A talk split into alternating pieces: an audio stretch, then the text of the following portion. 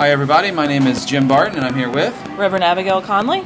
and this is another episode of Bloody Mary Bible Brunch. Today, we're going to close out the year in our discussion of sex in the Bible with um, an important topic, which is sex with angels, as covered in Scripture. Great. And so we thought this was especially fitting for a time of year when we tell all kinds of angel stories and angels visiting people like Mary and Elizabeth and those folks. And we kind of like the idea of angels. Maybe we'd throw a wrench in that whole Right. warm, fuzzy view. I mean, one thing, and before we jump really into the topic of sex with angels, let's talk about the gender of angels. Do they have boy and girl angels, Abby? They do not. The angels in Scripture are overwhelmingly male in um, presentation. When you think of angels, they are also um, in Hebrew malakim, simply messengers. The idea of angels comes a little bit later. And also, while you may be sitting there thinking cherubim and seraphim are also angels, those are a totally different class of heavenly being than the messengers who presumably look something like humans, presumably come from God, and um, can speak and those sorts of things. And are only male? Only male. Yeah. Um, all right, so that's important to get out off to get out um, right away because um, the next thing that we need to talk about is is there really an issue with angels having sex with humans? The Bible seems to think so. Right. And in Genesis 6 1 through 8, it explicitly says that the problem was the sons of God saw the um, mortal women and were attracted to them and went into them and had children with them. Yes. And you you are better pronouncing it. What were the names of their offspring? The Nephilim. The Nephilim. Who were the heroes of old? Heroes of old, presumably, this was some race all of its own. Yeah, and um, and we're like superheroes. Yeah. we're like the ones who were strongest, and this is this leads to um, the uh, flood. Right. If you, if you look at the narrative, this is one of the things that's going bad that causes God to have to wipe out the whole world. Right. So it's a actually it's an important part of that story. Mm-hmm. We sort of brush over it. I don't think in the worship and wonder story where they talk about the flood, Pat has any part about the sons of God coming down and having sex with mortal women. Right. I'd have to go back and check, but I don't recall yeah. that. We don't talk about that. We don't talk about the unicorns. They Like, don't have little we just uh, don't wooden. Yeah, but the unicorns aren't in the Bible. Right. Well, These it depends on the are. translation. Oh, I guess that's right. I guess that's right. Okay, so so that's one part. The other, the other thing I want to talk about too is that in Genesis two creation story, God walks around with Adam and Eve. Right. So that's important because God has a physical form there, and walks around with Adam and Eve. Um, with whom does Jacob wrestle? With um, God. It That's what God, Israel. right? That Yeah. is when we begin to parse that word. He comes. His name becomes Israel, which means one who wrestles with God. He And- named the place. Here I saw the face of God. right. And anytime you hear that L, we're talking about God. Now, why does it say what in, in your scripture above it? It'll say in italics, Jacob wrestles with angel. Right. Because that made a lot of people really uncomfortable. Right? It creeps us out. It creeps us out. We are not used to thinking of, you know, a God who would come down and wrestle. We're not used to thinking about that image of God. We're not used. We get really uncomfortable with the like Jacob wrestling with God and prevailing. Yeah, Like that's right. that's one of the other parts of that. We also don't know what to do with this whole notion of divine council. So Right. we know that like in those early stories especially there's not just one divine being, there's multiple. They might be these messengers, they might be something else. Um, but I think all of that just makes us go, well, maybe not. So the people who put the italics at the top of our scripture have fixed it up for us a little bit, but Right. unfortunately, both Jacob's name, Israel, and the name of the place still reveal that he was wrestling with God. Right. Um, there's another story about humans having sex with angels, which is Sodom and Gomorrah. Mm-hmm. And, and in that story, So that actually, the angels have come to um, Abraham and Sarah and said, "You're going to have a child." Um, they don't believe that's true. You know, Sarah laughed and thinks she's too old to have sex, much less a child. And then after they're done there, they go up to Sodom. And so, um, when they go up to Sodom, they're knocking on doors, and um, the guy who lets them in, Lot, says, you know, is protecting them from being raped by the gang. Yeah, because I think first they were going to stay in the square, mm-hmm. and he says this is no, it's not safe. Let's go in here. Right. But so then the, the mob comes and they got and they want to and they want to rape them in, and so mm-hmm. then he takes them away. Okay, all that is sex with angels. Mm-hmm. Is it Old Testament only? No. No. Right, because in 1 Corinthians eleven ten, where there's a scripture about covering up your head, why do you have to cover up your head? On account of the angels, On account of the angels, who right? presumably can look at your beautiful head and and say there's some fine-looking human woman down there, yeah, and and let's cover up. and and hair is really really appealing Right. for whatever strange reason kind of like ankles in our own culture Yeah. at one point Or feet. right It's less weird than feet, maybe. I, I don't know I don't judge. I shouldn't judge. Yeah. All right, we're liberal, so I forgot for a minute. And then we've got um, Jude now. So, okay, so importantly, when Ezekiel the prophet talks about Sodom and Gomorrah, he says that the sin was that they were inhospitable. right Nothing to do about sex. no Jude, however, the author who you said, this is the one we have for the prayer, right? yeah But- jude we have because there's an awesome benediction Yeah. now into the one who's able to keep us from falling and present us faultless before the throne it's, it's beautiful and then be all glory power honor forever and ever it's great it's wonderful and the rest of jude is is questionable So but, part of the questionableness of Jude is that Jude explains that Sodom and Gomorrah was about sexual immorality. right Okay? But what is the sexual immorality that Jude is talking about? Here's a hint. A few verses after that, it quotes the book of Enoch, which we don't have. Mm-hmm. But Enoch is all about angels and war between the angels, a lot of great stuff like that. Um, uh, it quotes that book, and then what was the problem at Sodom? It, it's not rape. right I mean, first off, if, if Jude wanted to talk about rape, there's lots of other. I mean, we could talk about Tamar or Dinah or the Levite's concubine or Bathsheba for that matter. It's about humans and angels having sex, and that's the that's the immorality. So they're still concerned about it in Jude. Then we have Second Peter, where Second Peter four two four, um, the author says, you know, if God would punish the angels, God would surely punish you. Right. Now, you point out there is a potential reading for this that's not about the Nephilim. Right, because by um, the time we're getting to Second Peter, it's late enough in Scripture that there's a pretty robust idea of heaven and hell, um, and so we get a very small clue in Luke that Jesus says, "I was there when they cast the angels out of heaven." So this idea that there was a rebellion and some of the angels were cast out, and then they eventually become Right. lords over hell. That is beginning to be there. The word Lucifer doesn't appear until about the fourth century from a translation, but um, that is one possibility. Either So- way, it's not particularly clear, and it's not like there's robust biblical information for the Yeah, because the other the other option is that the angels were punished for having sex with human women, Right. Which we know happened in Genesis one through eight, because Right. six one through eight, because that's where the flood was a part was a part of their punishment. Yeah. All right. So I, I do want to point out that we relied a lot on this topic for um, Unprotected Texts, which is a book by Jennifer Wright Knust. And um, in that, she looks at the book of Enoch and the book of the Watchers, which was written by Enoch, that we both talked about before. We don't feel super comfortable talking about it. It's it's this sort of these like extra biblical uh, sources that I, I don't know. That you know we would have to work to read explicitly for this, and don't don't have good working knowledge of. Right. For but sure. uh, I'm sure Jennifer Wright Knust does, and Right. you know, get unprotected text if you want to learn more. But there's, a, it's actually a really good sort of survey of the whole thing. Okay.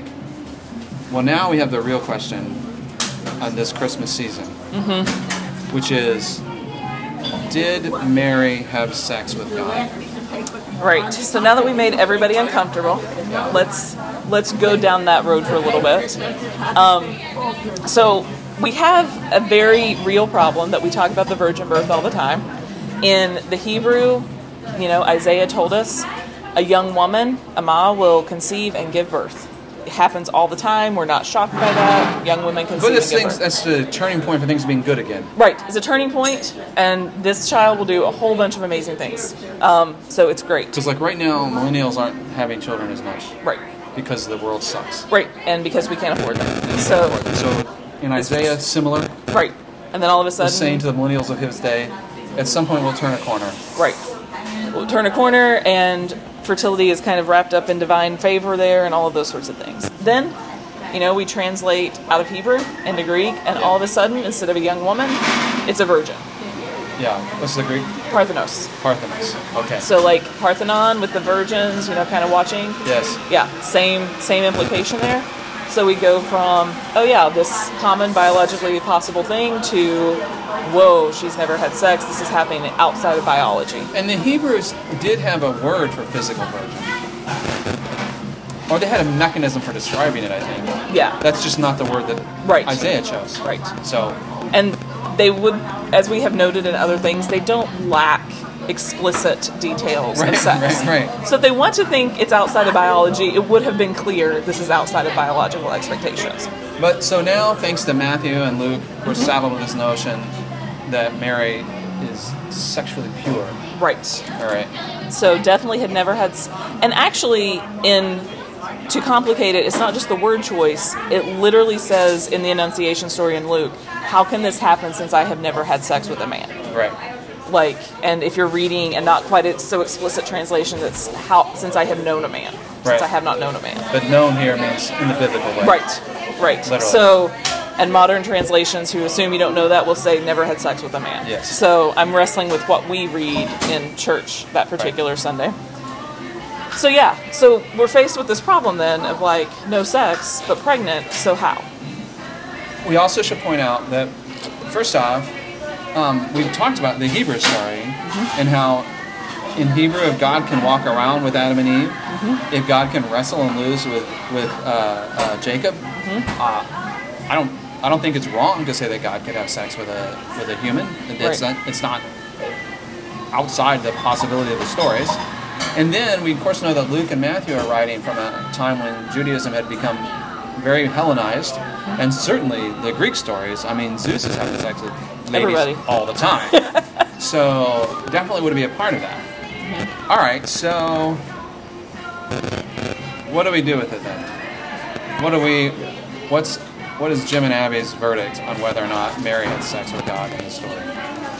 Um, well, I don't know that I particularly have a verdict other than I do like the claim within a virgin birth and conception, apart from kind of physical, that God can act outside of biology and call something into being. I Yeah. think that matters.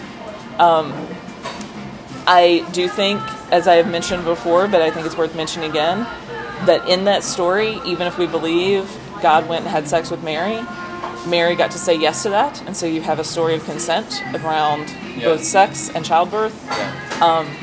and I think that matters to this conversation. Um, and otherwise, I'm not particularly invested in worrying too much about it. Yeah, I echo that 100%. I think Yeah. you're right. Those are important, good things. I mean, I I think that um, I think that these are stories about how Jesus is important, Mm-hmm. um, and so the fact that we have mostly just sort of waved our hands at that. It's, it's like your mom and dad. Your mom and dad never had sex, obviously, and so um, it's kind of like that. You sort of just kind of wave your hands at it, and I like that's. I'm, like, I'm kind of okay with it, but in this point, I think it's, it's worth talking about. Yeah. Now, what else do we get from these stories about angels and humans having sex? Um, one of the things that um, Miguel de la Torre points out is that now we have to kind of get back to being a little critical again is this idea of woman as temptress really comes out of these stories. And that's Yeah. kind of an ugly part of scripture that we kind of have to acknowledge, right? Because the women were tempting the sons, the court, the heavenly court. Right. And from that, we continue, especially not just in churches, but culturally, to police women's bodies a lot. You know, plenty of youth groups have rules about shorts and tank tops and things that are definitely geared to the women, not the, Right. the young girls, not the boys in the youth group. And, you know, I was the radical youth minister who said, here's what we'll be doing, make sure you're comfortable doing that, Right. rather than here's exactly where all those things have to play out. Yeah. Um, but, you know, I mean, I think this, this, these modesty ideas and how mm-hmm. they are a way to oppress women is something that the church really has to own, mm-hmm. and it comes out of this story too. It does. Um, and as a woman who is a pastor, you know, it, there are plenty of women my age and just a little bit older who had lots of conversation about what they should or shouldn't wear in the pulpit. Um, Yeah. If you wear a robe, make sure you wear pants so they don't think you're naked under there. Don't preach while you're pregnant because they'll just think about how you got that way. Yeah. Like, there's just a whole bunch of women as temptress, you know, don't dare have bare shoulders Yeah. while you preach. Yeah. Um, and then you move to Arizona and everybody's so hot, no one cares Yeah. at all. So, Well, there you go. There's something good about it. Yeah. We, our fine state. Um, the second thing uh, that I think is is a, a more helpful lesson, again, uh, thanks to Miguel de la Torre, is the idea that much of these stories are about rampant male sexuality and the danger of rampant male sexuality. So, for example, in the case of the uh, conception of the Nephilim, that's the male angels Lusting. unchecked lust against women, human women. In the case of Sodom, it's unchecked male lust against the angels. And the fact that that is a dangerous thing that leads to calamity and disaster on the cosmic level is an important message that again is right in you know we talked Yeah. last time about the horrible metaphors and stuff that we saw out of some of the prophets which sort of promote violence against women almost Yeah. in this case, we see somewhat of an anecdote of that, of where we see the dangers of um, unchecked male sexuality. Yeah. And um, that maybe opens up some really good things. You know, plenty of people are writing about the feminization of church right now, and it might be a really good thing to note that it's actually helpful to give men tools beyond sexuality to talk to engage in the world. Yeah, Um, and in case you need to rest to to see that, well, look, when it didn't happen, shit went down. yeah, this was bad when men were only communicating in the communicating world via sexuality. Um, you want to talk a little bit about the role of fertility and infertility and, and how um, God's role in that plays into these stories? Yeah, so in most of the stories that I think is really interesting, even when you get these Old Testament stories about God intervening and opening a womb or curing infertility, it always happens within the context of biology. So it's, you know, Mary is the exception that this is outside of an act of reproductive sex. Um, and so you get this sanction of it that this is an expectation. Um, it's not that there are all of these things happening outside of biology. It is the expectation that two people have sex and that leads to procreation. And God blesses this over and over again. And while that's definitely heteronormative, I think for a culture that has so much baggage around sex and so great an inability to talk about it in healthy ways, that really matters that this is part of the expectation for God's creation. Um, and Christians definitely did worse things with that. You know, we talked about you don't, you know, God can raise up children for Abraham out of stones, you don't need procreation in the same way. But we have all of these roots that say sex is good and blessed by God in a whole bunch of different ways. And I think jumping off of that too is a sort of last point I wanted to make, which is that I think there's something interesting that comes from these stories about how powerful and special sex can be, and if we can be, if I can be a little bit, uh, a little bit sort of uh, uh, fruity on this a little bit, and and and uh, new agey, I guess. If you think about um, the what's really happening with sex when it's for the purpose of procreation, particularly, but our bodies don't know whether sex is for procreation or not, right? It's just a, you know, the um, this is a point when we as individual humans, right, if you are engaged in an act that can lead to procreation, are connected in a very real way with humans as the species, right? Because this is a, you know, we have an urge to eat to in order to preserve us as an organism. We have an urge to um, move away from painful stimuli to preserve us as an organism. We have an urge towards sexual reproduction to preserve us as a species, not as an individual organism. And when we as a culture begin to tell some horrifying tales, one of the horrifying tales we tell is the end of fertility and not having children. So, like The Handmaid's Tale, all of Yeah. these things come out of this fear that this ends. And you know, right now we have a lot of racism and white nationalism coming out of that same fear around who is procreating. Right. But this is a very real kind of human understanding of who we are in the world. And it's not an exaggeration then to say that the act of sex is a connection with the divine, mm-hmm. is a connection with the immortal. It is a mortal's ability to connect with the immortal. Mm-hmm. And I think that means it's special, and I think it means it is something that's worthy of talking about for a year at Bloody Mary Bible Brunch, and I think it is something that belongs in our church discussions. Mm-hmm. And um, and so I think it's I, I think it is it can be very affirming and it can be um, very uplifting to think about sex in that context. Yeah. All right. Well, I think um, that's going to wrap it up, and that's going to wrap up this topic uh, this year on uh, the the Bible and sex. And um, uh, tune in next year. We'll have another round of uh, Bloody Mary Bible Brunch. Until then, cheers.